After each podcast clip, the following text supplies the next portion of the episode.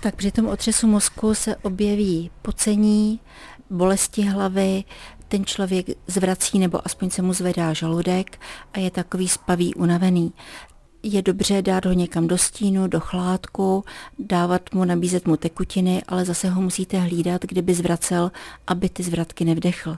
Jak dlouho musíme v takovéto poloze a při takovéto péči zůstat? V takovéto poloze nebo ve stabilizované poloze byste ho měli převést do nejbližší nemocnice na rentgen, aby se zjistilo, jestli je to skutečně pouze otřes mozku, nebo jestli tam není fraktura lepky nebo fraktura krčního obratle.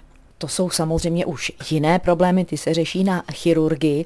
Ovšem počítám, že při otřesu mozku mimo jiné také velmi bolí hlava to velmi bolí hlava a ještě k tomu je tam navíc to zvracení a hlavně ten člověk neví, kam tu hlavu dát.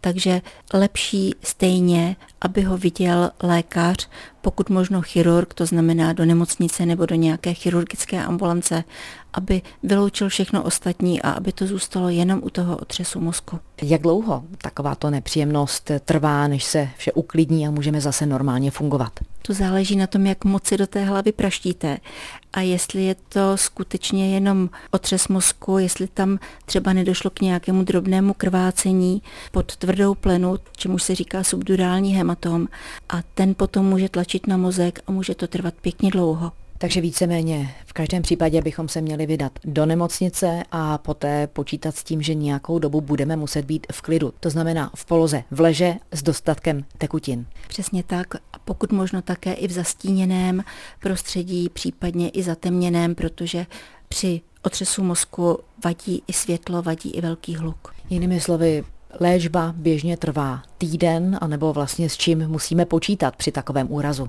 počítejte minimálně dva, tři dny, ale spíše ten týden, abyste zůstali v klidu a dávali na sebe pozor.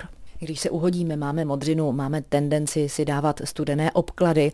Má něco takového smysl právě při otřesu mozku?